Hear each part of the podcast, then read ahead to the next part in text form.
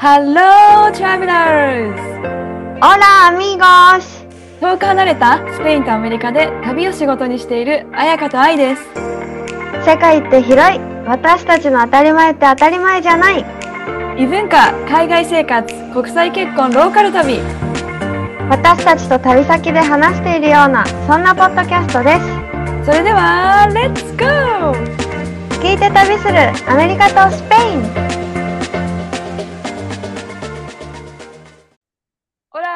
¿cómo estás? Hola, y bien, gracias. ¿Y tú? Bien. ¿Qué tal? ¿Qué tal? ¿Qué tal? Bien, gracias. 2回すごい覚えてる。短いから覚えやすいです。ケタル。確かにね、ケタル。¿Qué tal? ¿Qué tal? そうそう。え、私さ、ちょっとね、一個シェアしたいことがあって、うん。沖縄に帰ってきたさね。で、昨日、今日とうないと一緒に朝走ったわけ。近所を。うん。で、そしたら、スペインってさ、乾燥してるからかな。蚊が少ないんだよね。うんうん。蚊の数が。で、なんか公園の芝生の上で、二人でちょっとヨガをしたわけね。で、ヨガを終えた頃になんか痒いなと思って、お家帰ってきたら10箇所以上蚊に刺されてうわそうーかゆい。かりそう、すっかり忘れ、そうだ、沖縄は蚊が多いんだったっていうことをすすっかり忘れててさ、いや、湿度がやっぱりさ、すごいイメージあるかも、沖縄。うん。そう、完全に、なんかスペインで別に芝生でヨガしてても蚊に刺されるってあんまりなかったから、うん、10箇そう所。じゃん、そうじゃんって思いわあ出したっていう話なんだけど。すごいリアルタイムなんだけどさ、うちの娘が寝てて起きたらさ、蚊に3箇所刺されてて、サンディエゴもあんまり蚊がいないんだけど、カラッカラだからね。えーあ、そうなだ。なんんかさ、子供って刺されるとさ、ほっぺ、ほっぺを刺されたのかなもうほっぺのさ、3分の1ぐらいがさ、もう蚊の、蚊のあの赤いぶっとい、なんていうの、赤ちゃんでこんな膨れちゃうの？ってぐらい、それに1かわ個と、むいそうに。ムチムチの手の甲に1個と、もうそれなんて手の甲全部赤いよね。えー、でもかわいそうに。まあでもなんか本人はね、あんまり気にしてないみたいだけど、なんうか、んうん。どうした何これって最初思ったけど、やっぱ蚊に刺されたみたいなのかな？うんなんかもう。うんかゆかゆいっていうの、かゆかゆいじゃない、痛々しいのかゆいバージョン？かゆかゆんしい？かゆかゆしいなと思いながら。えー、そうだよね。なんかひ沖縄帰ってきて、あ、だったーって思うことがもう何回もあって、うんこの蚊もそうだし、なんかね、建物と自然が一体化してるのもよくあって、なんか、なんて言ったらいいのかな？私の母校とかさ、ほううん木の、木がね、壁に沿って生えててね、3階ぐらいまで葉っぱで埋め尽くされてたの。ああー、意味が分かった。あるよね、よくね。うんうん。そう、そういう、なんか気にも留めなかったけど、うなえが立ち止まって写真を撮るからさ、うんうんそういえばこういうのってスペインで見ないなって思って、まあこう、外国人目線の写真のさ、フォルダ面白そう。面白い。だってね、あの、提灯の写真とか、居酒屋の前にさ、夜飾ってるじゃん？提灯の写真だったり、なんかバスを待っている人が全員マスクつけてたんだよね。これを、笑っちゃった。そうそう、写真撮ってたりとか、うんもうどこかにシェアするとかじゃなくて、もう自分の中で日本、ザ・日本っていう風景を多分撮ってるんだけど、じゃあ撮らないじゃんね、別にそんなの。そうだね。でもすごい気づくってことは本当に違和感というかスペインではない光景そうなんそうそうだろうなって。思う。まあやっぱこっちの常識とあっちの常識は違うね。気づかされるね。そう。で、なんかうん昨日もメガネを作りに、受け取りに行って、メガネなくしちゃったからね、旅行中に。うんそう、それで受け取りに行って、メガネ屋さんがだ、待ってる間お茶をくれたりとかさ、あとは、ありがとうございましたも何回も言ってくれるじゃん？うんうんありがとうございました。ありがとうございましたって。で、もう私たちが出ていくまで待ってくれてるじゃん？うんうん。それ、でもそれをさ、何が欲しいのみたいなことを聞いて、みたいなことを聞いてきて、何か忘れ、あげるの忘れた？みたいな。確かに確かに。そう思っちゃうかも。うんそうで、あ、違うか、私たちが帰るのを待ってるから、そんなゆっくりゆっくりカバンでしまわないでも、早くしまってあげて、みたいな。そう、確かに。えでもな、んかさ、それに近いけど、私結構そのよお洋服を買って、店員さんがさ、うんうん出口まで持ってくるのすごい苦手なんだけど、大丈夫ですみたいな。あの、その出口ってほんとすぐそこなのにさ、しかもオープ確ンなのに。わかる。焦るよね。こう、早く出なきゃみたいな。なんかそう、待たせちゃいけないみたいな感覚がさ、うん。すごいあるからさ、アメリカに遊びに来て現金使ってさ、コイン使いたいのに、なんていうの？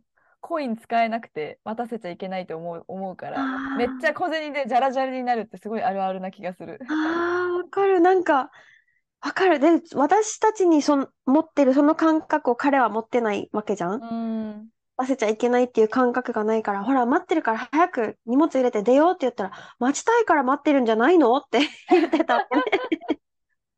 え、何も嫌だと思ってないはずだよ、みたいな。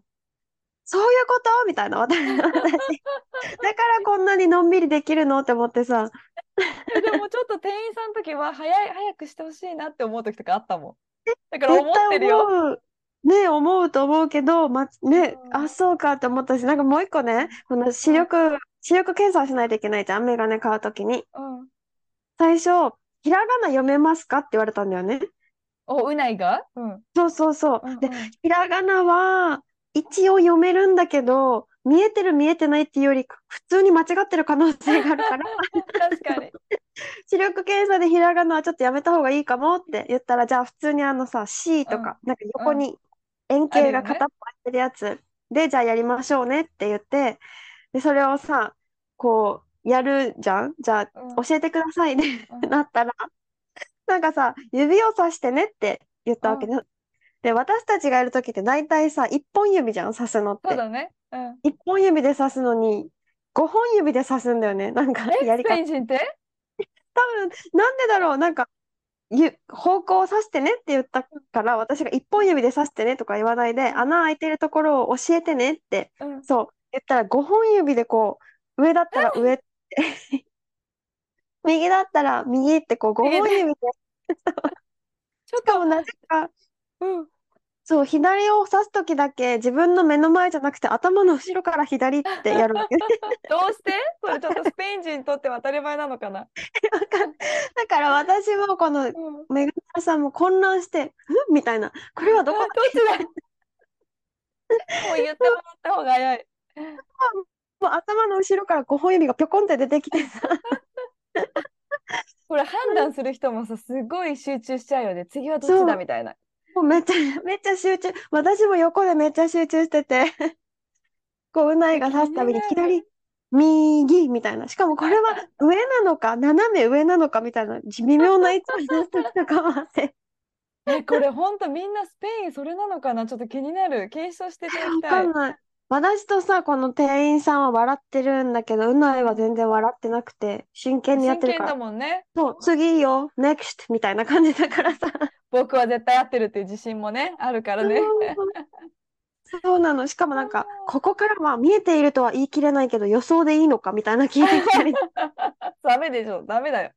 検査だ。検査ですから。そう。それで、あ、じゃあもうやめましょうね、みたいな。お店の人、いや、じゃあやめますねってなったら、いや、でも試そうみたいなことを言ってきて。そうしたら全部合ってるっていうね、予測も。でちょっと見えててね、素晴らしいわ。っていうことがありました。おもろいね。え、うない2、3回目ぐらい？日本は。日本は3回目だね。そっか、じゃあまだなんかさ、うん。観光じゃなくてさ、そういう視力検査に行くとかさ、ちょっとこう、うん生活の日本を味わえるからさ、うんうんまた新たな発見があって面白すぎる。そう。そうそうそう。じゃあ今日はね、質問コーナーです。質問コーナー。はい。え、もう本当にね、あの、申し訳ないぐらいだいぶ前にいただいた質問 なんだけど、うんあの、Google フォームに質問を送ってねって私たちよくエピソードの最後の方で言ってて、なんとね、11人も送ってくれてたの、そこに質問を。ちなみにその一番最初の古いのは何？お、おですとはいつ、いつ来たやつなんですか？え、それわかんない見れるんかな？いつ来たって。そっか、どうなんだろう。すごい。見れる。やばいやばい、2月です、2月。今年？今年の？今年の2月、もう。でも、ギリに今年ま、大丈夫だよ、まだ。今年だから。そう、なのでその質問に答えていきたいと思います。はい。じゃあ、質はい。問にどんどん答えていきましょはい。お名前、キャナリーさん。う。キャンパリー？キャナリー。キャナリーさん。キャナリーさん。内容はね、国際恋愛に関しての悩み相談。はい。これってどうなの？っていう話です。うん読むね。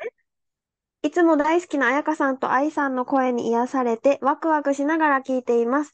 今回は国際恋愛について質問です。私は日本で何人かの方とお付き合いしたのですが、一人は消極的すぎて手さえつながなかったり、もう一人はお互いの感情を言い合える関係性になれなかった、かっこ遠距離だったこともあり、です。海外の方は日本の方とは違い、割とオープンに自分たちの感情をぶつけ合ったり、イチャイチャするのですか？また、海外の人は体の関係を持つ期間も早いのですか？恥ずかしいですが、お二人にしか質問できず書いてしまいました。キャ、キャ、何さんでしたっけ？ごめん、また言えない。キャナリー、キャナキャナリー。さん、ありがとうございます。うわ、ちょっとこれ面白い質問気になる。スペイン。思った。面白いね。あえ、でもさ、うんえ、これ思った。消極的すぎて手さえ繋がんなかったって、すっごいなんか高校生とかの話かなそれとも大人になってかなって気気になっ。になったた。そう、気になったね。この方は、ねえ、でも、高校生とかだったらありえるし、大学え、生とありえかでも、る。ありえるよね、多分。子多いって言うじゃん、日本。うん。多いし、特に今がなんか多いイメージ。偏見かな。あ、今の人ね。確かに恋愛しなくてもいいみたいなね、生きていけるっていうの人もいるしね。うんあとうん。感情を言い合える関係になれなかった。うわー、わかる。私はもう一方通行で感情を伝えてきたけど、向こうが伝えてくれ、くれないっていうパターンもあったね、日本人の元彼とか。これはめちゃくちゃ多い気がする。感情を言い合えない関係。なんかいけないみたいな、なんていうの？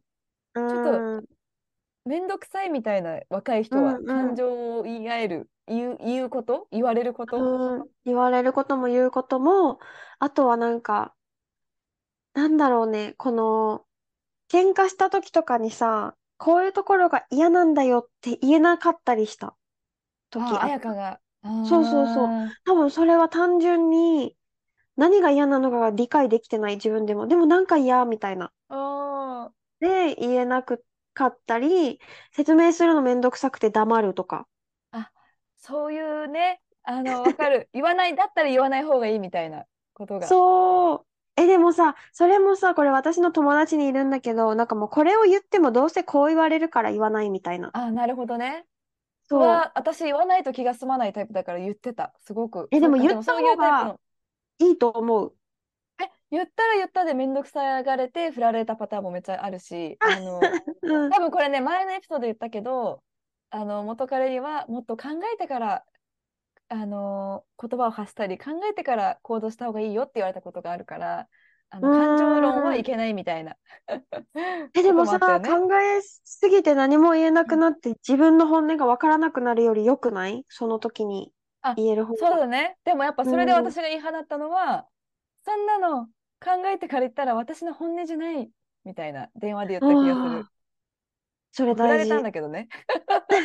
ごめん、多分これね、前にも話した気がする。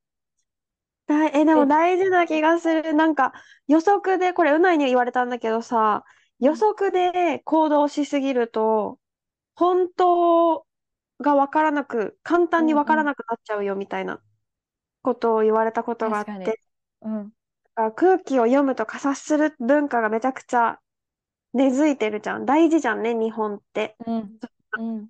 でも、空気って見えないからどうやって読むのみたいな 間違いないけどね。考え方じゃん。だから、なんかそうやって相手のために察してやったことが正解かはわからないし、さらに相手もそれを、あ、私のためにしてくれたのかなって察して、何も言わなかったらずっとお互いを分かり合えないままなんだよ、みたいな。確かにすれ違い、それがすれ違いにつながるよね。そうで、本最終的に、あなたは私のことを分かってないのよって一回も言ってないのに自分のこと。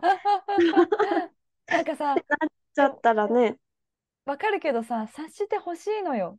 女ってめんどくさいし、察してほしくない？っていう時もある。うんわかるよ。海外の言ってる人もわかるし、ストレートに言ったら伝わるのはわかるし、まあ、自自分もどちらかっていうともう全部ストレートに言うけど、普通にさ、ここ分かってよって期待しちゃうわない？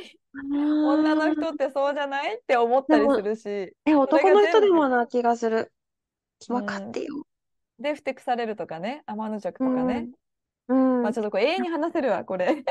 そうだね。え、でも、うんそしたらわ、分かってよって思った時に、私は分かってもらえる行動を取ったか？って考えてみるとか。なるほど、伝えられるような行動を取ったか。そうか。もうそう思ってる時ってもうさ、感情的になってるからさ、理論的に考えられなかったりするよね。もう人間だもん。そうだよね。そうだよ、そうだよ。そんなもんだよ。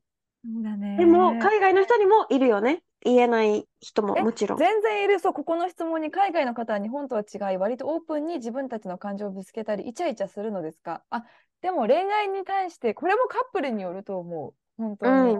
うん。うん。もちろん、割合的には日本より多い気がする。アメリカはね。例えば、うんうんあのーペアレンツもいて、かまだカップルでご飯を食べてて、ご飯を食べてるのに、なんか普通にチュって急にするとかは全然うんうんする人はする、しない人はしない。あ、そうだね。うん言葉もじゃない？好きだよとか、綺麗だねとか、そうだね。愛しているよとかをバンバン言う人も、何、彼女だけにじゃなくて、家族にも、うんうん仲良しの友達にも、バンバン言う人もいれば、全然言わない人もいるから、うん。そうだね。なんか本当人によるけど、割合的に多い気がする。でも言わない人は全く言わないっていうう。んうん。うん。うん。そうだね。かな。あと何だから人に、答えは人によりますが、うーん、日本よりは、やっぱりオープンかな？うんうんうん。あとなんかね海外の人は、うん。うん。あんまり、こう思われるんじゃないかって、私たちほど考えてない気がする。これを言ったら、周りからこう思われるとか、なんていうのかな。で全然考えてないよ。考えてる人ももちろんいると思うよ。もちろんいる。うんうん。会う人会う人考えてない。あの、恋愛に関係なく。例えば、うんうん何。なんだろうね。自分が機嫌悪かったらそのままぶつかってくる見知らぬ店員さんとかもいっぱいいるし。なんていうか。うんうん。いるよね。そんなんばっかだよ。そういうの。でもそれこ、それってさ、もちろんさ、何、良し悪しはある。めちゃくちゃ良し悪しはあるけど、本人にとってはめちゃくちゃヘルシーな行動な気がする。あ、そうだね周り。からするといい迷惑だけど。発散してるみたいなね。そう、ちゃんと心と頭を一致させてるというか心で泣いて顔は笑ってって日本人多い気がする。うんうんうんうん。いや、多いよ。私もやりがちな時ある。ちょっとうん無理して笑ったりとかね。うんうん。ろさ、特に彼氏の前とかさ、なんだろう、うん好きだからこそ、しかもまだ付き合いたてだからこそ、ちょっと自分自身になりきれなかったりっていうのはありえるようね。んうん。ねそうだよね。なんか、最近うないがよく演歌を聴いてて、その、で、全然知らない。そう、知らない人の歌だったりするんだけど、その歌詞に確かあったもん。心で泣いて、笑って見送るみたいな。なんかそんな演歌っぽい。があったりしたから、あ、やっぱこれは昔から染みついてる習慣うんなんじゃないけど。そうえ、でそう。もなんか、道徳の授業とかさ、そういうのからなんかもう全部染みついちゃってる気がする、子供の時かねら。え、でもバランスだよ。それをし、し、しちゃダメでしょっていう時もあるからさ。うん、そうだね。うん。だから、バランス、両方でき、自分でコントロールでき、して、できてたらいいよね。今はうんうん心と頭を一致させたい。悲しいから泣く。今うんはそういかないから悲しいけど笑う。って自分で分かっててできてたらいいよね。そうだね。うん自己理解大事。ちょっとね、恋愛のイチャイチャの話とはさ、ずれたけど、イチャイチャもそうだよね。手をつなぎたかったら手をつなぐみたいな。うん。なんか、待つんじゃなくてちょっと手をつないでみるとかさ、そういうのも多うん分こっちの人は感情に従ってき気持ちが先に出ちゃうのかな？わかんないけど、私すごい思った。ちょっとごめんうん思い出したわ。あの、ネットフリックスのさ、Love is Blind っていううんうんり恋愛リアリティショー知ってる？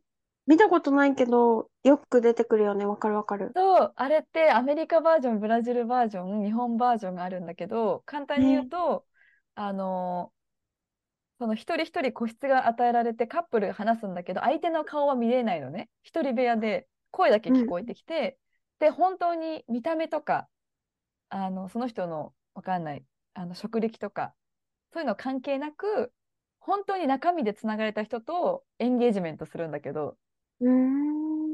で、エンゲージメントした後に、実際にお互い顔を見て、あの、エンゲージ生活を3週間するっていう、まあ、なんだろう、実験型恋愛リアリティショーなんだけど、そのアメリカバージョンと日本バージョンで全然違うなって思うのが、この今まで見えなくて声しか聞こえなかったのに、お互いの初対面の時に、本当に赤いレッドカーペットが敷いてあって、お互い端と端にいて、ドアがバンって開くんだけど、もうアメリカ人の人は、もう会った瞬間にもうすっごい濃厚なキスなわけよ。もう すごい。もうすごいハグにキスに。でもやっぱ日本人ってハグだね。キスはしないし。ハグするの？なんかイメージ、あ、どうも、みたいな。会釈のイメージハグして。る。ハグしてる人もいた。してしてしてる人もいた。お、結構割といたと思う。でもしてない人もいるかな。手をつないだりとか。でもその3週間の実験の中で、やっぱりさ、あの、早いのやること。やっぱりアアメリカ人はね。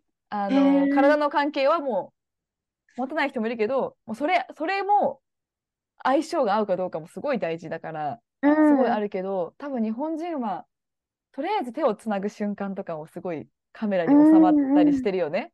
で、そうやっと最後の方でキスして、みんなキャーみたいな、あの、キャーってなるんだけど、うんうん。あの、やっぱりね、この質問にもあるけど、海外の人関係持つの早い気がする、そう思うと。てか、それもやっぱすごい大事な一部だし、なんだろう、まあ日本人も大事だと思うけど、なんか期間早いかも。うんどうだろう。なんか、これ前にも話したかな私、なんかオーストラリア行った時に出会ったオランダ人の女の子が、うん。オージーとデートしてくるみたいな感じで出かけていって、で、どうだったかみたいななって、なんか体が合わなかったから彼はないわみたいなあ言ってたんだよね。うんそれでうんもう一人いた日本人の子が、え、付き合ってないのに？みたいな。付き合ってないのにそれになったの？みたいなことを、早すぎるよみたいな。だってまだうん2回目のとか3回目のデートでしょみたいなあ。ことを言ったんだよね。うんそしたらその子が、え、逆にその相性はつからなくてどうやって彼氏になれるの？なるみたいな。の確かに。そうそうそう。で、そこも OK の上でカップルでしょ？みたいな。うん。いや、で、そこは大事じゃない。みたいな、その日本人の子はね。そこは気大事じゃみたいなね。気持ちよ、そうそうそう。そこは大事じゃないよってなって、そしたら、え、じゃあそこを大事じゃないのに、男性として魅力を感じられるの？みたいな。あそういうあ、のも違う。あ、なんか違うなってちょっと思った。日本と。いや、違うよ。違う。だって、なんていうの？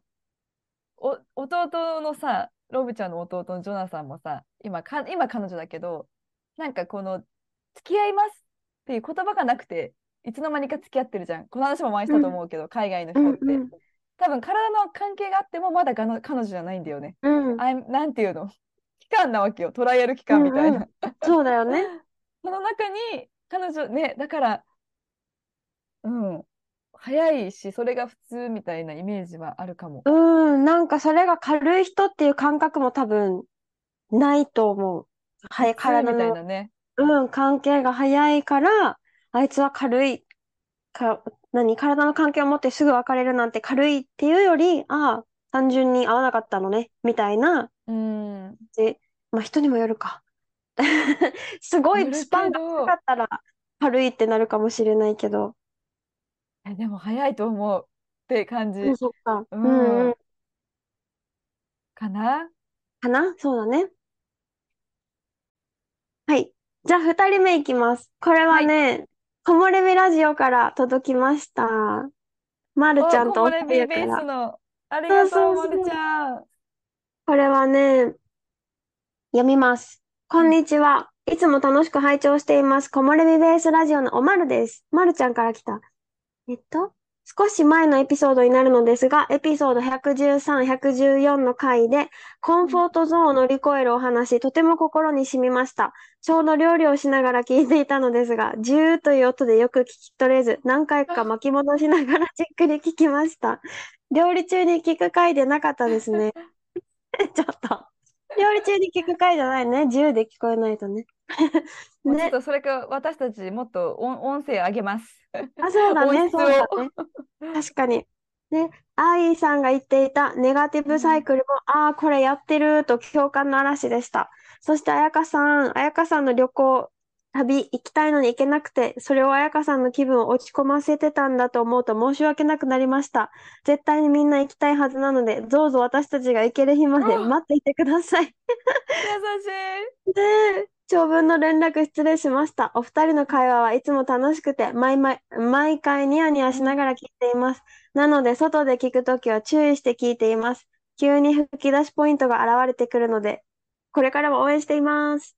ありがとうございます、まるちゃん。ありがとう。まあ、でも料理、ね、ごめんごめん、やもう二人ともさ、話したくてかぶっちゃうね。本当に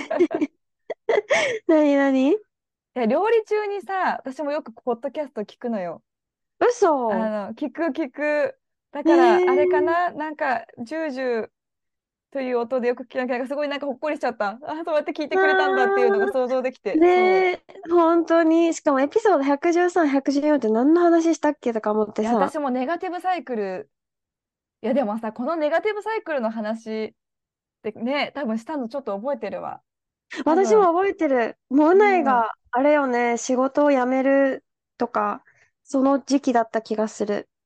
辞めた、辞めるって決めた時か、もいや、もうやめたからね。なんか今思うと、うんまた振り返るとさ、なんて言うんだろう。あの時も、こんな時もあったな、みたいな。う。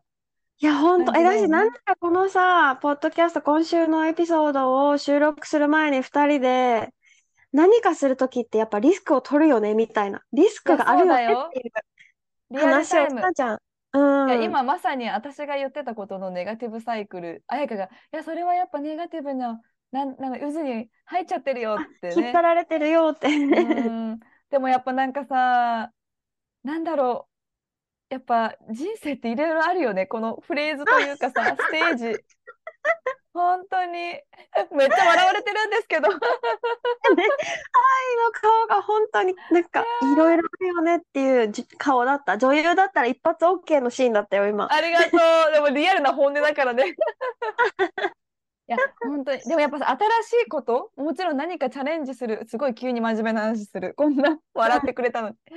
だから、で、もちろん新しいことをするのもすごいチャレンジで、ね、ネガティブサイクルにはまるし、私が彩香に話したのはすごいリアルな話になるけど、なんか、すごいリアルな話になるけど、ポッドキャストだから言っちゃうと、やっぱ2人目をすごい考えてて、あの、でもやっぱり、今の子供プラスもう一人の子供がいると、あ 私はやっていけるのか？みたいな、なんていうの？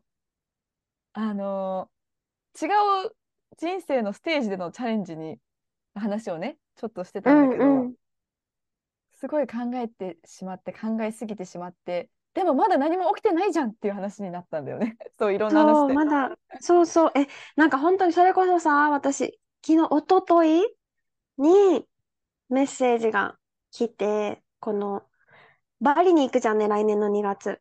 そうだね、もうすぐじゃないですそうそうか。バリに行くって決めてた子、もう予約金とかも払ってくれた子が、なんか、すごく不安なことがあって、今旅行をちょっと悩んでるみたいな連絡が来て、どうしたのって話したら、まあ、今その子は日本に住んでなくて、海外で頑張ってて、で、思ったように進まないっていう現状にすごくストレスに感じてて、で、バリに行くのは来年の話なのに、その時にこうだったらどうしようん。うみたいなので、もう現状今は何も大、まだ大丈夫なのに、その先のことを考えて、楽しみにしていたことをキャンセルするぐらいまで、あそうそうそう、なってて、で、どうしたの？って、大丈夫？ってこう話をしたら、私がね、第三者として聞いたら、まだそこまでなんか、悲観的に捉える話じゃないよっていうのをまず、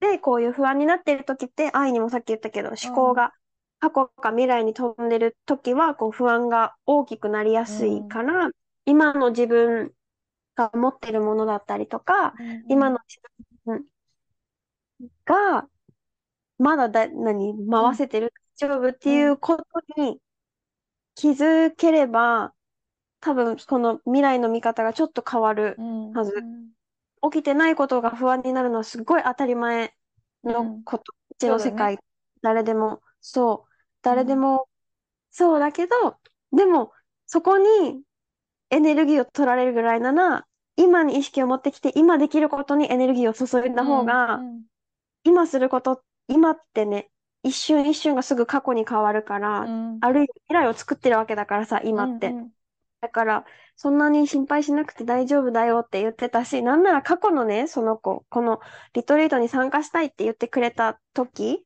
その子が言ってた、なんで参加したいのってこう、聞いた時に言ってたのが、すごい今まで仕事をいっぱい頑張ったから、新しい土地で、そんな自分にご褒美をあげたいって思って、このご褒美だったら何がいいかなって思って、あ、彩香さんがリトリートをするって言ってた、これだって思ったから行きたいんですって言ってて、ご褒美でしょって思ったの。そういうのに、そに。う、うんうん。あそこを思い出せたらさ、いや、本当だね。なんかちょっとさ、うん、聞いてて、うわー、なんていうの？あの、すごいリアルタイムで私が読んでる本の中に、この自分にご褒美をあげる、このセレブレーションするってすごい、なんか脳の神経も変わるぐらいパワーを持ってて、やっぱりそれをすることで、ね、なんていうんだろう、すごい、さらにこう考え方がガラッと変わるきっかけになると思うから、うん、でもやっぱうん、さ、いろいろね、いろいろその子の中であって、また不安に、不安になっちゃったんだなっていうのは、なんか、絶対誰でもね、彩香も言ったけど、その怖いっていうのもさ、人間絶対自然に思う気持ちじゃん？なんかこう、自分を守るためにね、うん、あの、出てくる感情だから、なんか、なんかまずそれをさ、やっぱ彩香に話して、話を聞いてもらうっていう、それだけでもなんていうの、ちょっと気持ちが落ち着いたりしない？なんていうんだえ、ろ思なんかうし、なんか、う。自分だけでさ、こう、解決しようとしたりとか、そういう時ってね、視野が本当に狭くなってるかうら、ん、その視野をさ、視野が狭い時って本当はこの外側で今見えてないけど、うん。普通の状態だったら見えるキラキラしてるものが見えなくなってる状態だから、よ。ちょっと視線を上げてさ、はってこう視界を、うん。左右を首を振ってあげたらさ、別のものが見えてきたりうんもするし、なんかね、すごい私大事だなって思ったのが、うん。毎月さ、目標をね、ノートに書いてるんだけど、その目標をプッシュプッシュプッシュの目標だとやっぱしんどくなるうん。し、できない自分にすごい罰をつけたくなってくるうん。うん。から、こう、プッシュの目標だけじゃなくて、なんか、心を満たすためにうん。したいことも目標に入れたりするといや、めっちゃよく大事。て、うん。そう、例えばなんか、長く連絡してない友達に LINE を送るとか、うん。それも目標の一部に入れるの。今月やりたいことの一つに。うんとか、よ行くかどうかは別として旅行の計画を立てるとかね。うんうんうんで、それって自分の心が満たされるじゃん、なんか。そうだね。なんか、どうしても ToDoリストのようにさ、目標を書いてしまうけど、うん。なんか人生ってそっちの方が大事じゃない？その心が満たされる目標の方が。そうなんだよ。私も最近気づいたけど、なんか多分インスタに載せたんだけど、コーチングの方の。昔はこの一歩踏み出す勇気とかさ、なんかこう、うんうん。ポジティブになるにはみたいなメッセージ性をすごい出してたけど、なんかやっぱりさ、その自分を満たすためのことが土台にないと、プッシュしたいとも思えないし、チャレンジしたいとも思えないし、なんかできない。心が健康じゃないと、うんうん体が健康じゃないとできないし、っていうのにすごく気づかされた、このラスト2 years って感じなんだけど、母になってからかな。うんなんかうん。、だからその、なんかネガティブになったことを、すごい早くポジティブに変換しなくてもよくて、なんかその感情をちょっと大切にしてあげるのもすごい大事だなと思ってて、なんかすぐに解決しようとしなくてもいいって最近はすごく思ってるんだよね。なんか誰かに話して解決策を教えてほしい。その時、なんて教えて、なんかそれが聞きたいんじゃないって時ない？なんか誰かにただ話したいだけというかさ、なんか、なんかその感情をちょっと大事に味わってあげるのも、別にそれがなんか1ヶ月か2ヶ月じゃないけど、なんで自分がこう思ってしまうのには絶対トリガーがあってさ、なんかちょっと向き合うのも方が大事な気がするって思う時もある。何なんだろう、すごいうん伝わるかな。観察だね。自分のことをなんか観察して、うん、その嫌な、嫌な、ちょっと居心地の悪い感情ですら味わうじゃないけど、うん。そしたら見えてくるものがきっとあるかもしれないもんうんね。そうそうそう。なんか別に味わうっていうか、なんだろうな。よし、じゃあ、未来、それは過去を考えてるからネガティブ。まあ理論上はわかるんだけど、でもなんかさ、なんか、We are all human って感じじゃん、まず。だから誰かにただ話を聞いてもらう時間を作るとかね。多分それでちょっと元気になったら、じゃあアドバイス欲しいかなって思う多分ステップが多分あると思うんだよね。自分の中で。うんうん話す人がいるっていうのもすごいありがたい。なんだろう、話す相手もさ、こういう、はーって落ちた時とかに、こうなんだよねって話して、ムカつくよねみたいな、なんていうの、一緒になってうん怒る人うん、と、一緒になって落ち込む人もいるじゃん。なんていうのかな。ね。うんそうそうそう。それが多分求めてない時があるというか、うんうん。その一緒にムカつくよねってなると、あれ？なんかさっきよりなんかムカつくなみたいな。そんなに 出てなかったのに、強調されることによって自分ってめっちゃかわいそうじゃんみたいな。わかる？ってなる時があって、あうん、そういうわけじゃなかったんだみたいな。なんて言ったらいいのかな。共感してほしいわけじゃなくて、なんか解決策が欲しかったみたいな。いい、そう、共感はいいんだけど、私以上に自分事として捉えているみたいな。多分似てうんうんるシチュエーションだったのか、過去にそういう嫌なことがあったのか、うんそれで私が思っている以上に怒っているみたいな。いや、私でもそれ、そういう時なっちゃう時あるかもしれない。人の話を聞いて、すごい感情移入するタイプだから、うん結構やっちゃうタイプかもって思ったりする。愛でもそんなことない気がする。私的にね、私が話してて。そう、へーってなるけど、うん、愛はね、自分事として捉えてない。やっぱりちゃんと、なんか特に彩香とはさ、境遇が似てるじゃん。だからなんか、うわ、そんな過去あったよーみたいな、なりやすい。そう、え、でも、でもね、呼び出して、こうやって、こんな風に言った方がいいよ、みたいな感じではないじゃん。そう、なんか高校時代を思い出す、そんな。そうだね、そういうことかも。高校の時だったら、よかったけど、悪い方向にね、行っちゃうもんね。呼び出してさ、なんかしたらさ、もう、そうどんどんどんどんなんか悪い結果になりそうだけど。そうそうそう。え、そこの、そこじゃない、その共感じゃないみたいな。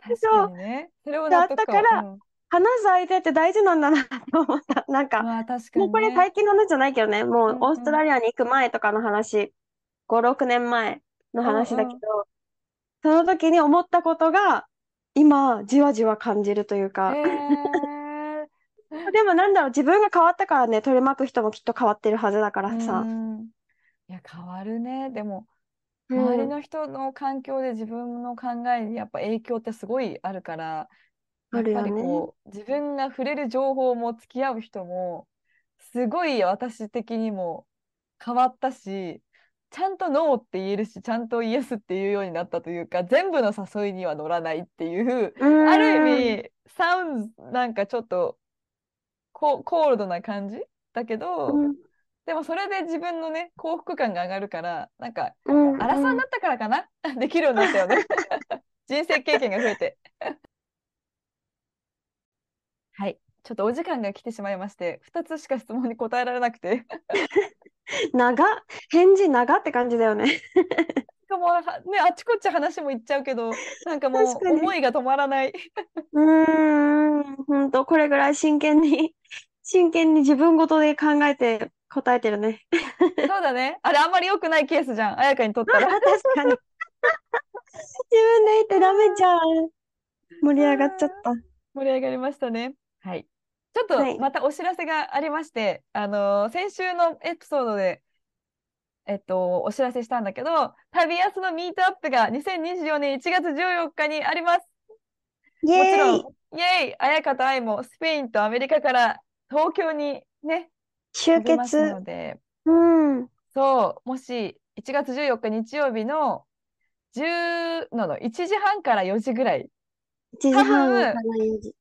今、押さえてるのは明治神宮から徒歩近いよね。近い場所。そう、すぐ近くの場所です。